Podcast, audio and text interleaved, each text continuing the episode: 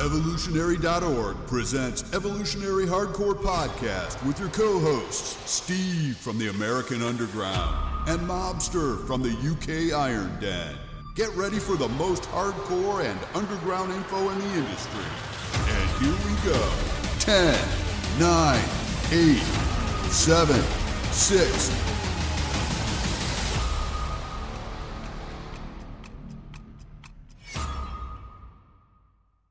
Evolutionary dot org Hardcore Podcast coming your way. Episode one fifty-five. Markus Rühl is who we're doing today, straight from Germany. Steve Smee here, and the Mobster joining me from across the pond. What's up, buddy? How you doing? All good. Uh, this is this fella was a triple X L for sure, a freak among freaks. He is a big guy, guys. So at his peak, Markus Rühl, five foot ten, three hundred fifteen plus pounds. It's a big boy. German-born, former professional bodybuilder, known for his enormous shoulders and his bigger-than-life physique. And his competition, his competition weight was still a massive two hundred seventy-five pounds. That, to him, is cutting down, two hundred seventy-five pounds. Oh, for sure. So early life and career, before I bring in Mobster, a little bit about him. He was born in nineteen seventy-two in Darmstadt, Germany. Apologize if I'm mispronouncing that. Very gifted soccer player as a teen. eighteen years old, he had a severe leg injury. Now, in those countries, for our American listeners, most of you guys are probably Americans like, like me, but in those countries in Europe, soccer, what you guys call it over there, Mobster, football, yeah. is we the number football, one yeah. sport. And um, so everyone, I guess, grows up playing soccer. You probably played it too, right, Mobster? A little bit at school, and yeah. obviously when we're, when we're kids, kicking the ball around, yeah. So I mean, for him to have an injury, and they, that's what they dream of. They dream of one day being soccer players, not bodybuilders. So in his situation, he did physical therapy to get his knee back so he could get back on the soccer field. But then he realized, oh my gosh, I'm a much better bodybuilder than I am a soccer player. So then he switched over and did weight training full time. How many times have we heard of that? How many times have we heard of fate taking a person to do something they weren't supposed to do or they didn't want to do?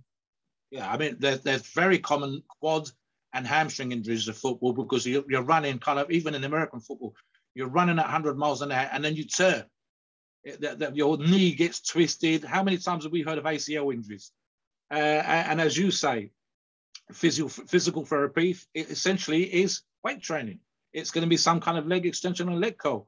Lo and behold, as we know from a number of bodybuilders, they they they do physical therapy. They start doing leg extensions and leg presses. They start doing light squats and lunges. And the next thing you know, they're freaky bodybuilders or fantastic weightlifters and strongmen. It's so such such a common story.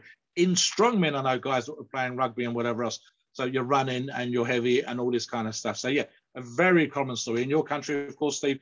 And for most of our listeners, American football, uh, uh, hockey, and for the Canadians and so on, a lot of knee injuries because you're sprinting and turning, sprinting and turning, and yeah, massive. We, we've got a, a Fred live on the forum right now for a fellow with A C L injuries. Back to you.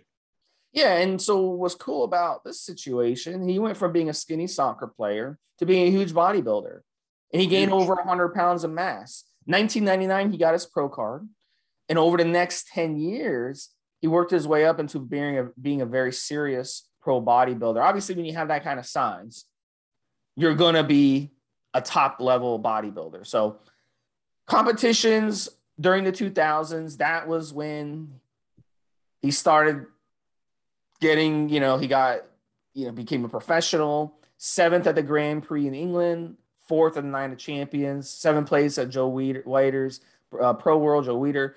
The next year, he won a Toronto Pro, finishing the top seven at several other competitions, including Mister Olympia.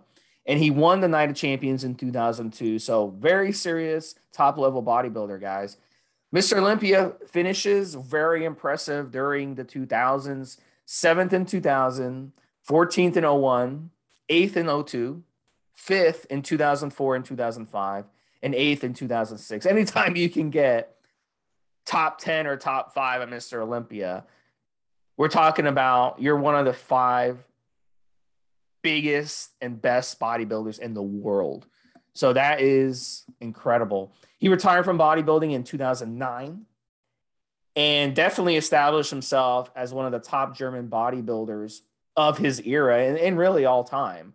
Unless, I mean, I don't know if you consider Arnold a German bodybuilder. I think he was from Austria. I'm not sure if that's considered German. Is it? Germanic, yeah. I mean, Austria and Germany were together yeah. at one point during the war. But Germanic, the, the Aryan aspect for sure. And it, it doesn't matter. I think people argue politics, but they would have both been very, very popular bodybuilders in Germany, in the case of Arnold. And definitely Markus would have been incredibly popular in Austria. That's, it goes without saying. The politics, bodybuilders aren't really that political when it comes to a fantastic physique. What they like is what they like. And he would have been popular as hell in either country, yeah. So at the end of the day, guys, you know, that's his story um, when it comes to competition. So we're going to talk about his steroid use in a little bit. But first, let's get into his training and nutrition. Do you want to follow up on anything uh, on that, Mobster? I, I've, I've, as in the pre-show, Steve and I said, this never makes things interesting, right? Markus has deliberately gone out of his way, and it was Steve that drew my attention to this in our pre-show notes. He got out of his way to kind of, as we say in this country, to stir the shit. By, by doing, uh, he's got a T-shirt that says "Not Vegan," and he's made a few comments on Instagram, and I think some of his really, really old YouTube videos, uh, and and it's kind of like one of those things that draws attention. But at the same time, I said to Steve, "There's a joke about vegans and, and vegetarians and whatever else, right?" And he goes, "How do you know if someone's a vegan? Give them five minutes, they'll fucking tell you," and it kind of becomes annoying. There was also, of course, vegan gains as a popular fare on you. On, on YouTube. So maybe Markus thought, let's have some fun. Let's put the cat amongst the pigeons. I'm a bodybuilder. I'm still a bodybuilder. I eat meat. Like it or don't like it, fuck you kind of thing. So I, I kind of thought that was fun. And um, what was interesting, I, I've got a, a, a very old V H S cassette that I mentioned to Steve Smee in his pre-show, which is, I think, Markus Rühl Triple X L upstairs. I believe it includes the montage that we've seen on a few YouTube videos where Markus goes to the supermarket in a tank, in a kind of cut-off vest. And essentially, he's pushing his trolley around. And we've seen a bunch of bodybuilders do this, where they go to the supermarket and they're putting, like, you know, three dozen eggs into a trolley and pounds and pounds of meat. Markus is doing exactly the same thing, except he's wearing his cut-off top. He's a freak. He's at least three hundred pounds. He's, he's kind of got the Germanic white thing going on. There's not a lot of tan in, in the off-season here. And I believe he was with his girlfriend at the time, who was a a very high-ranking, uh, heavy-looking, muscular bodybuilder. So basically, you've got these two freaks that look like they've come from planet outer space somewhere, landed in a supermarket car park, and they've gone for a walk. And you know that Markus is doing this, right? So I think Markus is definitely someone who, listen, I look like what I look like. I'm not going to cover up. If, if it's a question of, you know, getting attention again by the whole vegan thing, then he's definitely gone there and said, fuck you, here I am. I eat meat, I'm a bodybuilder, you don't have to like it. None of this insecurity stuff, none of this, uh, you know, you, in the video, you can see people staring. Literally, I mean, the, the, a little clip I saw a couple of days ago, there's a woman like, you could see that she's like, what the hell is this? You know, he's German, he's the same country, same whatever she is, but like, who is this person? What the fuck am I looking at? And that was kind of the thing with with, with bodybuilders. With this, with, with, he was never going to be Mister Olympia, but he was a freak. And even if he didn't win, he'd get his surname Rühl shouted out by the crowds and whatever else. So it's an attention-grabbing thing. This day, with social media as it is now, and if Markus was still competing, his social media would be absolutely crazy, even without it. And even though he's been retired for some years, he's got four hundred thousand followers. So, yeah, guys, check out the little video that I'm on about. See what you think. Steve, what about his actual diet back in the day? Let's talk about that. So at his peak, he was bringing in eight thousand calories or more of food a day. And, yes, he does seem to like meat a lot. Um, you know, and the thing is with, with bodybuilding, you know, here's the thing with human beings. We can survive on fruits and vegetables and nuts and seeds and those sort of things. No problem. So, you know, it's absolutely wrong for him to, you know, think, oh, yeah, if you don't eat meat, you're less of a man or something like that. That's that's just silly. Um, in fact, even if you're at that level, you should do one week, two week fast, or you could fast with fruits or fast with fruits and vegetables. This way you're getting a lot of fiber in your diet and you're kind of cleansing yourself out. So, you know, so that's the reality. But like Mobster said, it's marketing. He's trying to push yeah. himself as like, oh, I'm this big tough guy who eats meat. Yeah, no care. He gets a lot of he gets a lot of followers on that yeah. on that. But if you know about science, you know about nutrition, you know that's just bullshit. So there are four things before I bring you in, Mobster. Let me just say these four things that he does believe in seriously, and you know this is his serious beliefs. Number one, he believes you should if you eat like crap, you're wasting your time training. Number two, he says you must eat a lot of food to get huge, but it must be good food. And number three, he doesn't believe in counting macros or calories. And the fourth one, he he rarely eats junk food as a treat. So for those four things, one hundred percent he, he's correct on. one hundred percent he's correct on. So he does understand nutrition, but when it comes to social media and marketing, this is why I hate social media, because it makes people out to be assholes. It makes people out yeah. to be, they have to be assholes. They have to be on the fringe.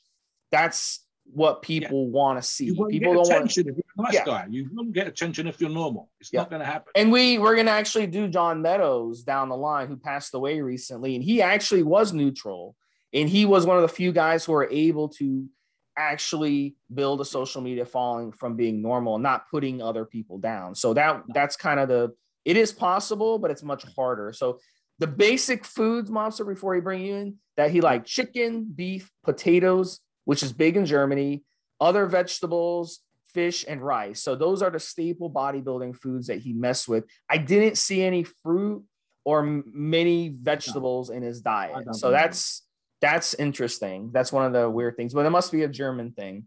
Uh, but Americans don't eat fruits and vegetables either. So it's not just him, I was so. gonna, I was gonna I was gonna touch on this. What we see on the forums a lot. First off, let's back up what Steve just said, right? We are human beings are omnivores. We, the reason why we have seven thousand billion people on this planet is because we can pretty much eat anything, hot, spicy. I mean, I can't, but most people can. Uh, we, we can eat root vegetables. We can eat plants that we grow above the ground. We can eat berries off the tree. We're pretty good with meat. But as Steve said, this is a matter of adaptability. And we've been able to adapt to all those different environments, all those different kinds of foods, incredibly fatty food. For example, if you're an Eskimo living up in the, the Arctic Circle, or any of the other uh, groups that live in the Arctic Circle over in Russia and Canada and whatever, you've got all of those real, real, real fatty foods, fatty fish, fatty seal meat, the whole whale meat, the whole thing. And they, they people go, oh, their, their nutrition must be absolutely awful. And when they check them out, they've adapted. Human beings adapt. We've got uh, Zulus back in the day, traditionally eating cow meat, and one of their drinks was milk mixed with blood. You know, so you go, how, how the hell? But these guys were incredibly healthy, running across the plains in Africa and all this kind of stuff. So human beings are incredibly adaptable. However, what do we see on the forums a million times, Steve, is comments about vegetables and fruits, right? They're either asking for the best fruit, where they're probably not eating any bloody fruit at all. Guys, eat your friggin' veggies. Steve's mentioned this in podcasts before. Eat colourful veggies. Don't give me this, I can't eat vegetables. You're not allergic, you just don't like stuff. And you don't like it because it hasn't got sugar on it, or it's not spicy, or it doesn't taste sweet. That's just bullshit. Eat. It might be fun to post this kind of stuff on social media and stir things up, but the reality is that a lot of, especially you younger guys, listen and pay attention. It's like, this is the sort of stuff your mum does when you're kids. Eat your vegetables and you can have some pudding. It's that kind of thing, right? When you grow up, you don't have to eat your vegetables. You can just have goddamn pudding because you're paying for it. What happens? Western world, hardened arteries, terrible cholesterol levels, obesity going through the roof because you're eating what you want, not what you should. And what you should have is a really nice, varied diet. Try diets like Steve's mentioned before on podcasts and in articles. Eat the Mediterranean diet. Go and look at the Japanese diet where you've got those guys on an island at one hundred plus. Go and look at all the people. Look at longevity. Go and look at all the people in the world that are over one hundred. Every single country, France, Germany, England, whatever. Nearly all the Western developed countries and other places have got people who are over one hundred. What are they doing? They're eating small amounts of food. They're eating healthy food. They eat seasonal food. You've got no excuse. Markus is having fun. But he's... realize I would I would argue But I would argue the guy, the people who live to one hundred, ninety-five percent of their diet is fruits and vegetables. five percent is a little bit of dairy and a little bit of meat, but it's all natural. And some of them don't even eat any any meats or dairy. So he's, you know, so eat, but he's a bodybuilder. He's a body. Yeah, he doesn't yeah. care about his health. Not have eight thousand calories. Yeah. He's not going to live to one hundred. He'll be lucky to live to, to yeah. seventy. If he lives to seventy, yeah, yeah. I will give you my left nut roasted. Yeah. As what a treat, I said before, if he lives to seventy, it's not going to happen. I said, I said, I know history. I just showed Steve in the pre-show. I got some encyclopedias, physical cultural encyclopedias, just come from nineteen twenty-six. And one of the things I said for the history before was, there are no three hundred fifteen pound muscular hundred-year-olds. They're just not. Nearly all of these hundred-year-old, one hundred ten, one hundred fifteen-year-old people are tiny. They eat not that much at all. They're not shoveling Coke and donuts down there. They're not having eight thousand calories a day. They're not three hundred fifteen pounds. The ironic so, thing, Mobster, is his age is the same as John Meadows. He was born also in nineteen seventy-two. So as of as of this podcast, he's forty-nine. John Meadows just passed away a week ago mm. at forty-nine. Yeah. So his clock is ticking.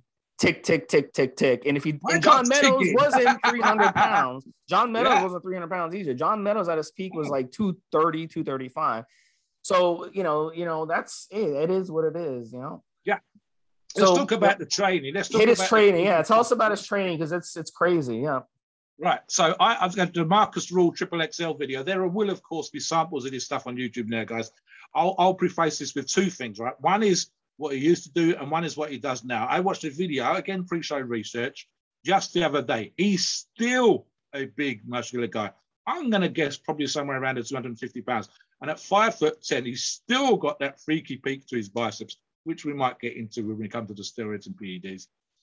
He's still kind of broad-shouldered looking. So, I mean, I'm reminded very quickly, Steve, he, in his younger pictures, pre-professional uh, bodybuilder, he looked like Jay Cutler did when he was younger. So that big heavyweight frame, young muscular look was there from the get-go. So this guy's always going to be bigger muscular. He was probably bigger muscular as a football player. In training, in the stuff when he was doing the competitions, seven hundred kilo leg presses. I've done that, but we're not talking about the kind of bodybuilding training with the multiple exercises and multiple sets that Markus was doing. So he was big and strong. I was doing some weird version of the seated press. And I've seen some, funny enough, a lot of very, very bored, very, very big bodybuilders, uh, not necessarily professionals, that I've seen uh, with very wide shoulders do a variation on a Smith machine uh, uh, press that I've seen with a weird angle, similar to mine, in fact, in that particular regards, but nearly always on a Smith machine, nearly always three, four plates or something similar. The way Markus had it, though, that was lots of tens and fifteens, probably doing strip sets. One of the notes that we made for the pre-show was he was a big fan, of, funny enough, of drop sets. Right, drop sets, guys. Quick, quick education for you. Drop sets, essentially. Let's take a weight. You warm up. You do your warm-up sets. You get up to your working weight. Let's say that the working weight is, for argument's sake, two hundred pounds on a press, on a, on a seated press for your shoulders. A drop set would be take twenty, thirty pounds off. So now you're down to one seventy, and immediately you go again. As long as it takes your training buddy, your partners, whatever, to strip the weight off, that's when you go. So that might be five seconds, and you go straight away, and you try to get as many reps as you can with a one seventy. Immediately you strip some weights off again. Let's take it down and say one forty, and you go again. And that would be a triple because that's triple. You can go four, you can go five uh, drops. Uh, you can end up, I'm reminded of Paul Borison, bench pressing the bar. And Paul used to tell this story of starting off with three plates, working his way down to twenty, thirty reps with the bar, and he'd be absolutely in pain. Pump would be god awful. He'd be kind of set, trying not to scream. And at that point, a pretty girl would come into the gym and go, I told you those bodybuilders weren't strong, because here he is, vascular as hell, pumped as hell, kind of not trying, trying not to cry and trying not to make these god awful noises. And he's doing it with a barbell. And of course, that's when the pretty girl walks past and sees you. So it's that kind of situation. But yeah, that's a big fan of drop sets. It, and uh, Steve will understand this, of course. It's essentially to absolutely fatigue the muscle, but as much as anything else, to pump, pump, pump, to fill that muscle with as much blood as possible. The combination of muscle fiber breakdown and And, and filling the muscle with water, filling the muscle with blood, et cetera, et cetera, et cetera, trying to get that huge, huge, huge, huge size. And of course, this is why Markus looked the way that he did. I might, and we'll touch on this with the P E Ds, I, I think Markus might have site injected because it was around that time and his his shoulders uh, and his bicep, and perhaps quite a lot of his muscles really, because he was a freak, kind of looked a bit suspicious, Steve. So we'll get on that in, in a little bit as well. You're also looking, funny enough, not really a cheater, not really someone that's throwing the weights around on any of the exercises. I can't think of him doing that. I can't think of him doing that on, on the videos I watched recently as, as the age it is now, as Steve said, at forty-nine. He's got an older looking face, but it's still big muscular body. He's doing some small variations on some of the lifts and movements to get something out of the, of the lift, but nothing, he's not throwing the weights around. He's not doing any cheating movements. And this is something that Steve and I are talking about. As a bodybuilder, cheating should be saved, like the drop sets, for the very end of your workout, for the very end of a body part and whatever else. Keep the tension on the muscle. And this is something that Markus was able to do. And again, that's got to add to the reason why he was a freak. A combination of genetics, a combination of P E Ds, combination of all that food that we talked about, and ability to know how to train his muscle. With some bodybuilders, he's a great coach. With some bodybuilders, I suspect Markus might be one of those. It's kind of one of those innate things where they get the feeling in the muscle like we all look for. They know how to position their bodies to keep that pain there, to keep that tension there, and combination of everything combined ends up producing the freak that we got to see on the stage. Markus, um, I'm just thinking of his most muscular Steve. There, there's there's photographs where he looks like a huge, great block of meat above the, the waist, and the way he was able to position himself and display himself. Something else as well, Steve, you, you might remember from any of the stuff you've seen, he did look like he was enjoying himself on stage. So I suspect he enjoyed the heavy training, but I think he enjoyed being on stage and having fun with the crowd and showing them this freakiness. I can't think of a single photograph of him on stage which has not got some great big toothy grin of his, uh, looking muscular and, and doing crazy stuff. And yet at the same time, even when you're flexing every muscle, looks like he's enjoying himself and having fun with it. All right, buddy. So let's get into a little bit. Um, when you have that big of a social media following, we talked about his Instagram already, but also he's got lots of YouTube videos. He promotes supplements and clothing. So once you have a big following, he's got almost a million subs and followers throughout his platforms. You can sell a t-shirt, you can sell t-shirts, you can sell anything you want to people. People are going to buy your stuff. So, you know, he makes a, I'm assuming he makes a pretty good living uh, doing that, especially for someone in Germany. Um, at the end of the day, one of the things that I've noticed about him, I like his injury story. Um, it, you know, in life, um, things are going to happen. Things are going to happen to you. It happened to me, yeah. um, in my life as well. I was an endurance athlete. I was comp- competing. I would travel and compete in different competitions. And then just the injuries got me. The injuries got me. And I had to get away from that. And I ended up going back to my bread and butter, which was powerlifting. And then I did powerlifting for a while, and then boom, the injuries hit me. You know what I'm saying? Then I had to go back to just being a gym rat and being a normal gym rat. I couldn't compete anymore. So it's okay, guys, that you're, you're, you know, a lot of us were, you know, type A personalities. We want to do everything one hundred percent and kill it. And, but at the end of the day, your body is going to punish you if you do that. So you're going to have to go a different direction. So you can either do things smartly and do things within reason, or you can just roll the dice and hope you don't get injured. I don't know. But at the end of the day, it's okay. It's okay to say, you know what, this isn't working. Let me switch to something else. And, and there's no, there's no reason that you have to just stay at the same career your whole life or do the same type of training your whole life. There's going to be incidences where things are going to change. So in his example, he definitely, he definitely did that. And he wanted to be a soccer player and he got injured and he found something else. It was a blessing in disguise. Divorces. How many people get divorced and then they end up marrying again? And the person they marry again is the love of their life. Well, if you wouldn't have got divorced, you would have never met that person. So sometimes uh, really bad situations in your life, injuries, financial issues, job issues, whatever it happens to be, you know, it's okay. You can bounce back. Uh, I was, I've been in the dumps myself when it comes to all kinds of things. And, you know, I always come back and things are really well for me now, but things can change. I can, I could, things can turn around for me as well, but you just have to keep coming back. That's how humans have managed to survive for two million years because of that. You want to do that? A word on that, Mobster? I'm curious to hear your opinion on that. And then we'll get into a steroid use, because that's what yeah. the fun so, part. Two, thing, two things again, Steve. I've mentioned on a previous podcast my two thousand sixteen back injury, basically wear and tear and strain, guys, to the point where I was eight weeks uh, going to sleep on the floor, pretty much sixteen, seventeen hours a day, having to crawl around and do crazy stuff around the house. So all the usual stuff was taking me like five times as long because of the pain and discomfort. Uh, I do, do another eight weeks of sixteen-hour days on my bed, which sounds great to begin with, but really, really wasn't. Uh, doing a bunch of physio every single night, fifteen, twenty minutes before I would go to sleep. Again, this is, you know, seventeen hours laying on the floor. Let's do another half hour, fifteen, twenty minutes, whatever, of physio exercises. God awful, but coming back from that, uh, there's a there's a twofold thing here. One, as Steve said, the drive up, getting injured, training, becoming a bodybuilder. There's another aspect, which of course, and I believe this also applies to Markus, uh, Steve, where he had a chest injury probably towards the end of his uh, professional career. And th that probably was so bad because I don't think there's any photographs with his tops off or videos with his tops off since uh, to show you that pec injury. Uh, so it was one of those maybe career-ending things. He was probably not going to win the Mister Olympia, like I said. Well, it's also, and you touched on this already, and we see this sometimes on the forums, and this is one of those words of advice times are going, guys. I love to, uh, I do sound up sometimes like a preacher up on the, on the pulpit, giving you guys these messages, but it's true.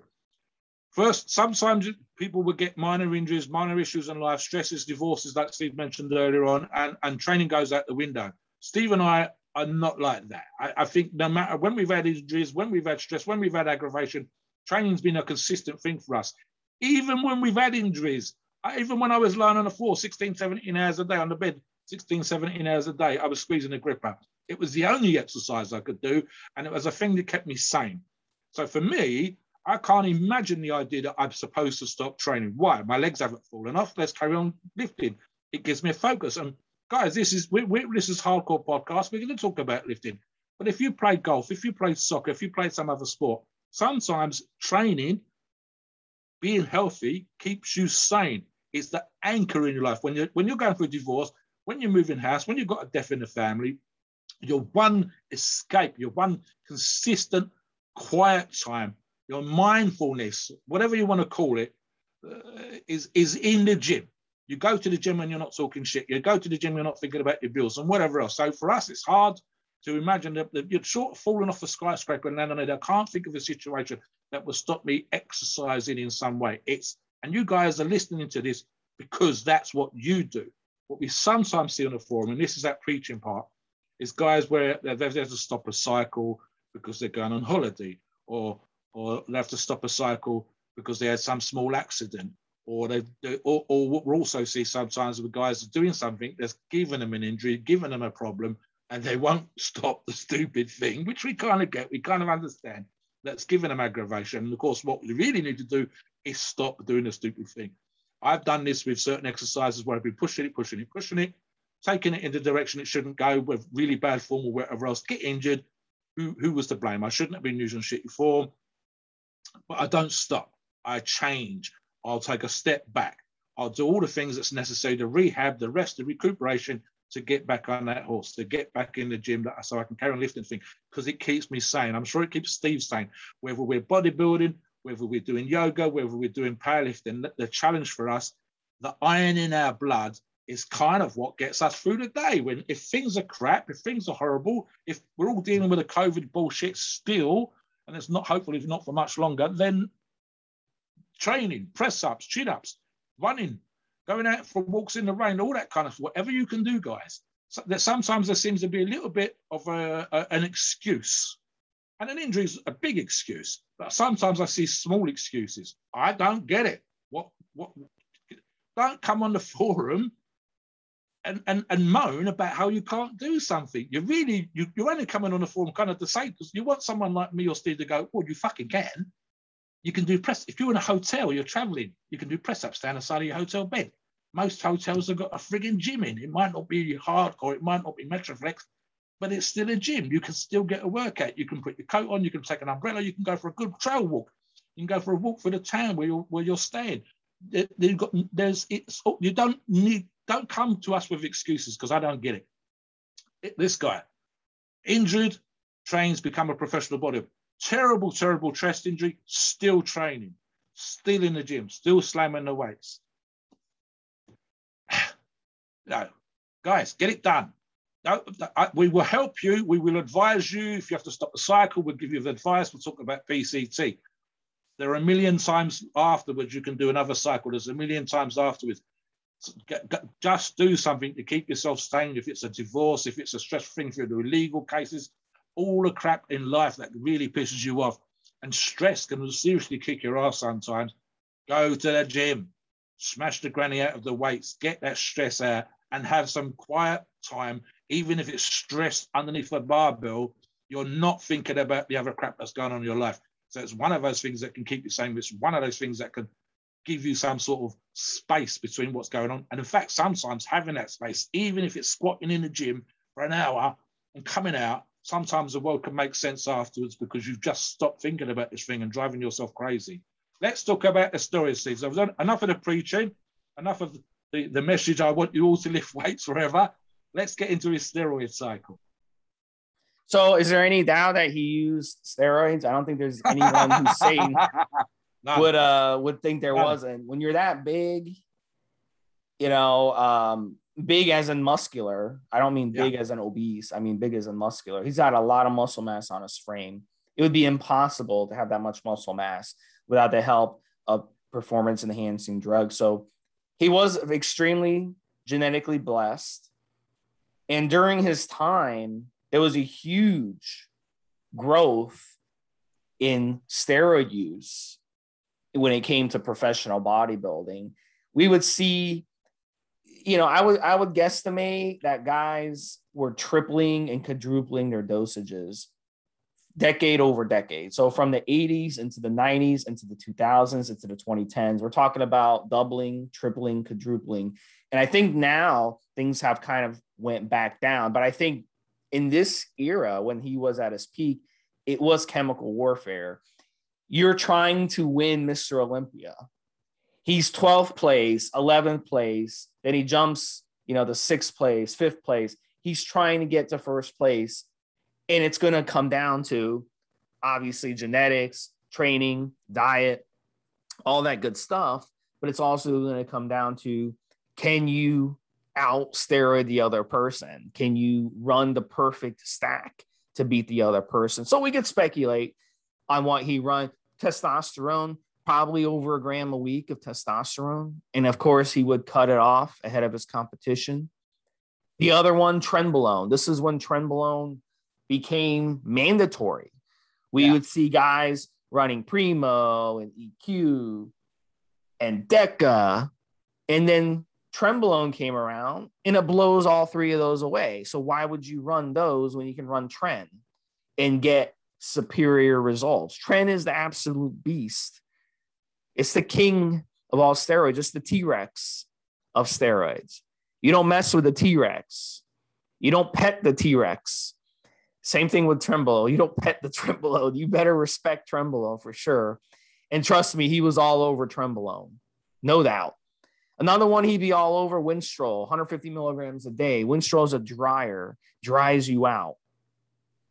So it's absolutely mandatory to use Winstrol, especially as it, it get closer to the contest. And then Primobolan to harden you up. So I think that that was one of the big ones. And um, in the article, um, which, you know, that I wrote on, I don't know if you guys can can read it, but um, I actually made, uh, I edited it because originally I put one hundred milligrams a day of Primobolan, but that's actually should be one hundred milligrams a day of Anadrol.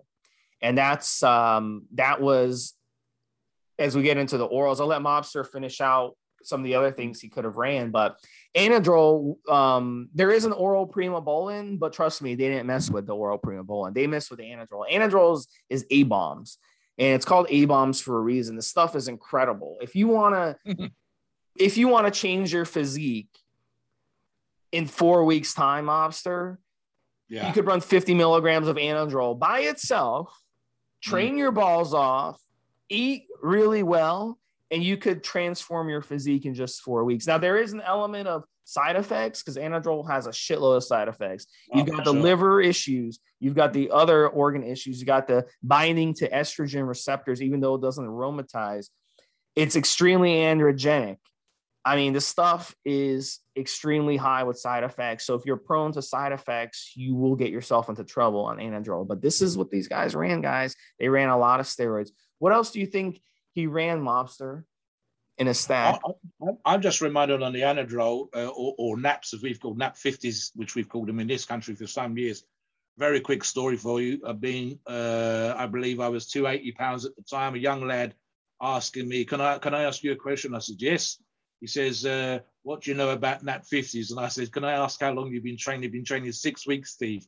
Now, of course, I, there's no way on earth I would give a newbie a, a, anadrol. And new, anadrol is one of those drugs where some people have the response, but they will add, typically it's mostly water, of course, twenty pounds on, on anadrol. But you would have to have Markus Rühl's genetics, but that would be ten pounds, twelve pounds of muscle. Most of you guys, it would be the same three or four pounds of muscle you was going to gain on a more sensible cycle and ten, twelve, fourteen pounds of water. What else? Masteron, of course. And the suggestion here is quite a high amount. But then I'm just thinking, if you think of it as a hardening drug, which it kind of is, I don't recall really any watery-looking photographs or videos of Markus on stage. His, his main reason for not winning is he didn't have that aesthetic Olympia shape. He was a freak, but he was a hard-looking muscular freak. So Masteron at a high dosage for sure. Now, we could argue about the dosage, but again, I'm I'm thinking the suggestion of fifteen hundred milligrams, probably pre-competition. So if he carries any water, he's dripping, that water's gone, and he comes in dry, he comes in gnarly, he comes in muscular. And it, it, he had, for example, pre, pre-injury, I believe he had a split in the chest, and you could definitely see separation between the muscles. The, the, the higher end, I mean, good, a good dose for this would be fifty milligrams for guys, and it's pretty much what I would run if it's real deal and, and it works for me. fifty milligrams a day of Anavar is more than enough for me, and it does the trick really well. I don't put on loads of muscle. I like it for strength, and as somebody said, Markus was a strength, a strong bodybuilder when it came to gym training, even with his uh, predisposition for mostly using machines. But he's a professional bodybuilder. He needs to look a certain way. He needs to be freakish on stage. So we're talking about, suggested here, one hundred twenty milligrams a day. Now, the last three drugs especially came to the fore, as Steve said, around the time that Markus was competing. That would be H G H. And the suggestion is actually kind of low. And I say low only in terms of what we know modern bodybuilders now are doing. But with Markus, we're going to say, we think uh, twenty-five I U's, that can be split up through the day. fifteen I U's of insulin and D M P. Now, D M P, we haven't talked about a lot in podcasts for a very good reason, because it, a lot of the bodybuilders that we were talking about, we don't think used it, although they might have done towards the end of the career. It depends, guys. If you listen to the podcast and you read the, the articles that are attached to most of the podcast, you will see a time scale. And if you look at the time scale, D M P comes towards, again, the end of Markus's uh, uh, competing career.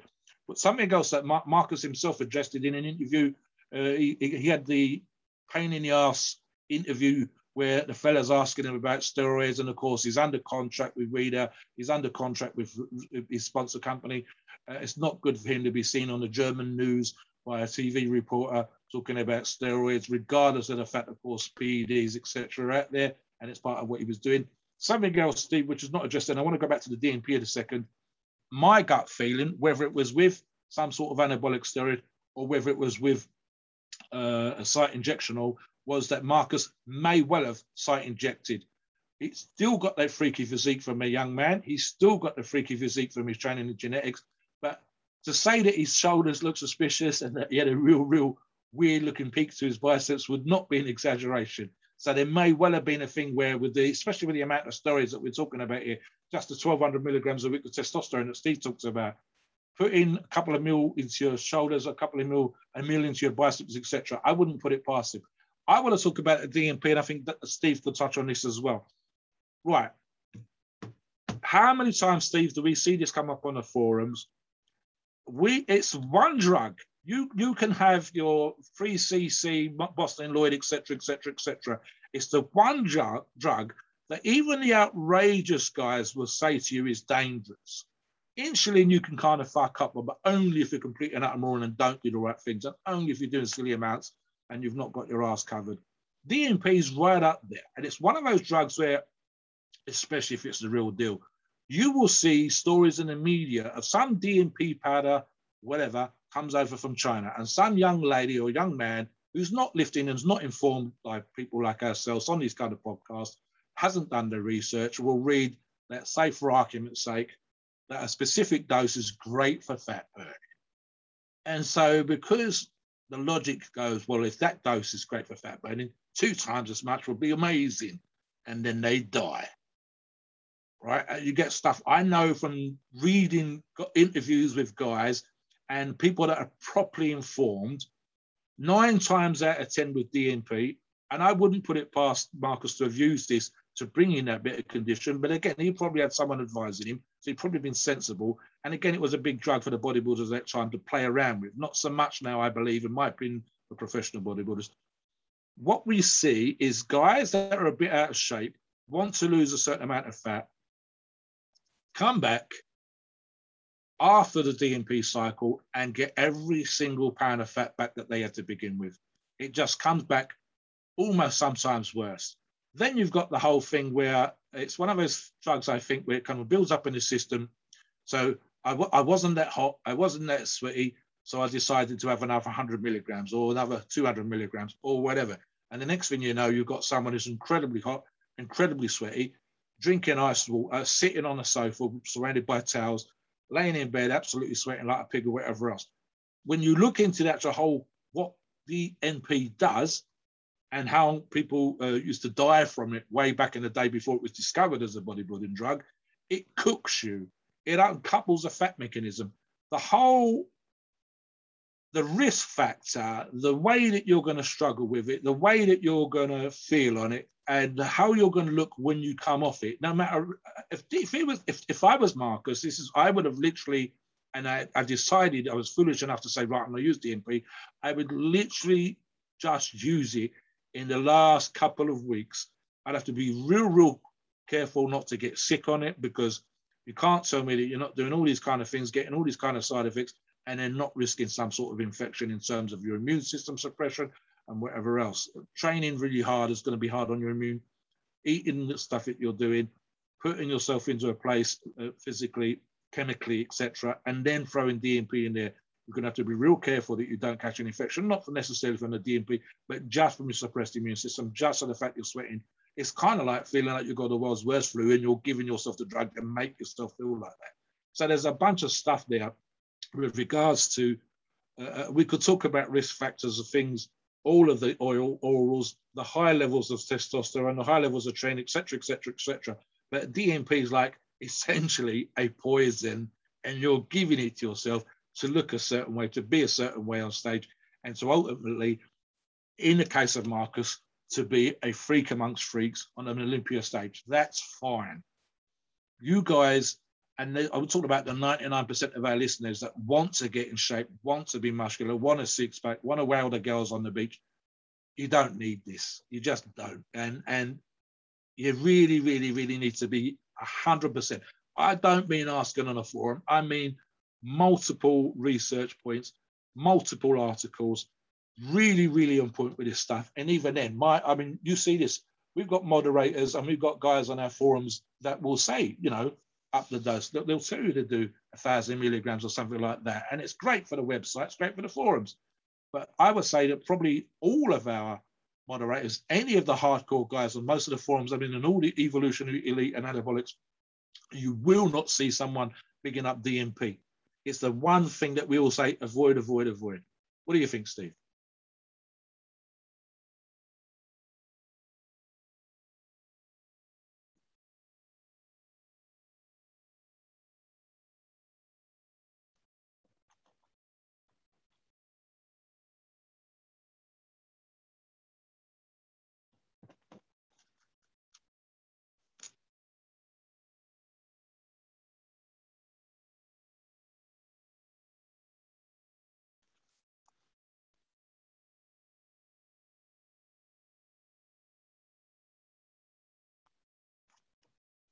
So yeah, with D M P, guys, sorry about that. We had some technical difficulties. So when D M P, what happens is your body is rebelling against it. Yeah. So when you take it, you notice the people who've had success about it and rave about it, they have to keep taking it over and over and over again. Yeah. So it kind of messes with your metabolism, messes with, with things in your body.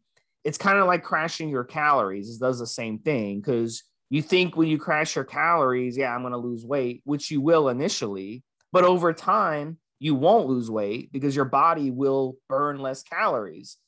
Yeah.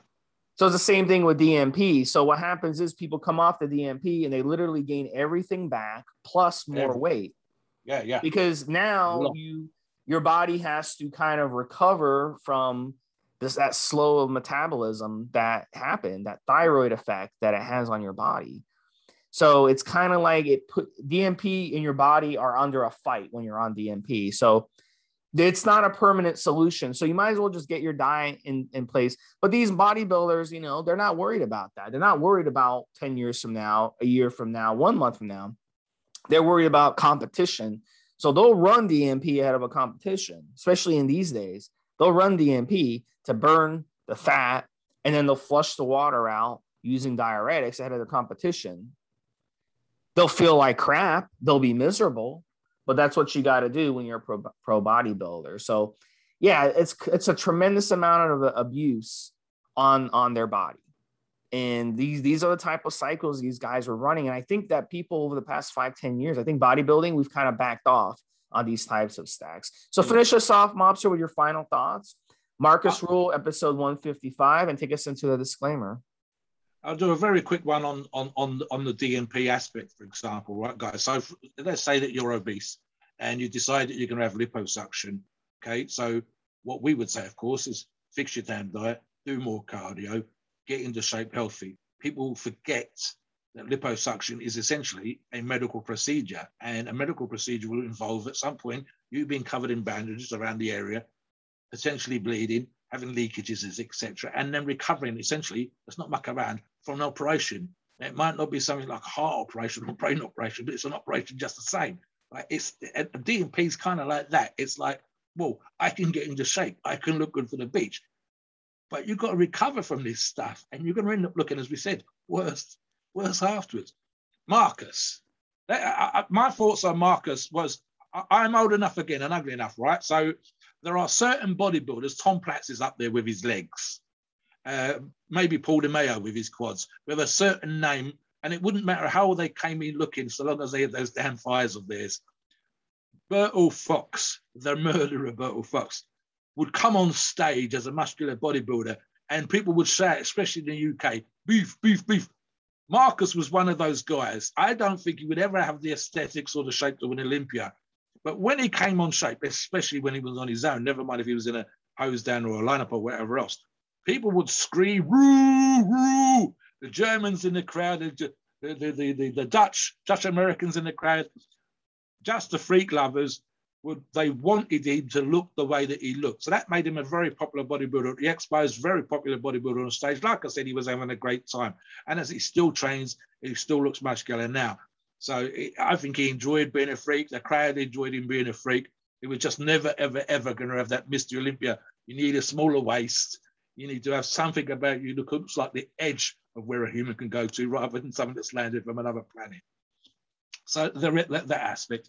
And as Steve said, he's a bodybuilder of his time. This is, as Steve said, properly chemicals went kind of crazy. And I think uh, with which Steve Smith has already covered, some ways we're backing off. The D M P is not something that you see, even with the guys that are doing five grams a week. D M P doesn't get mentioned. It just doesn't. The guys realized, and a new bane, that was something else that came around in between that time. It got, it came, people tried it, they realized it was a narcotic. We've got other guys out there talking about this stuff. That came, it went, it realized it wasn't great for bodybuilding. They wanted to be big, they wanted to be muscular, they wanted to be lean, they don't want to be fucked, they don't want to feel ill. Uh, and, and we know how many, even this week, Steve, we've had a couple of, I think, three bodybuilders die in the last week. Uh, one female before a big show somewhere in Europe. uh, another Iraqi-Iranian bodybuilder just passed away. Trust me, people, none of these people are old. They're pushing the envelope. The guys that are sensible, the guys that want ten, fifteen-year careers, the guys that, like Markus, that enjoyed being on stage, back off and realize that this other stuff can be crazy. So that's why D M P. And like I said, you will not see us pushing D M P on the forums. You will not see, uh, we, we would probably have to have a word if one of the guys that was posting regularly, so I said, I think D M P is great. Look, mate, listen, we've got a responsibility to our listeners. We've got a responsibility to the people on our forums. We don't push that kind of stupidity. It's great sometimes to be the out there pushing kind of guy, but ultimately we want our members to come back again and again. We want them to be big, muscular, strong. We want them to be lean and in shape, and we want them to be like that for years. So we will not be seen to be pushing the D M P. Right. As always, people, we're not doctors. We're not medical experts. These opinions are ours and ours alone. It's our view, and it's based on our years of experience and our views on the topic. Our podcasts are for informational and entertainment purposes only. And as always, the freedom of speech and the First Amendment applies.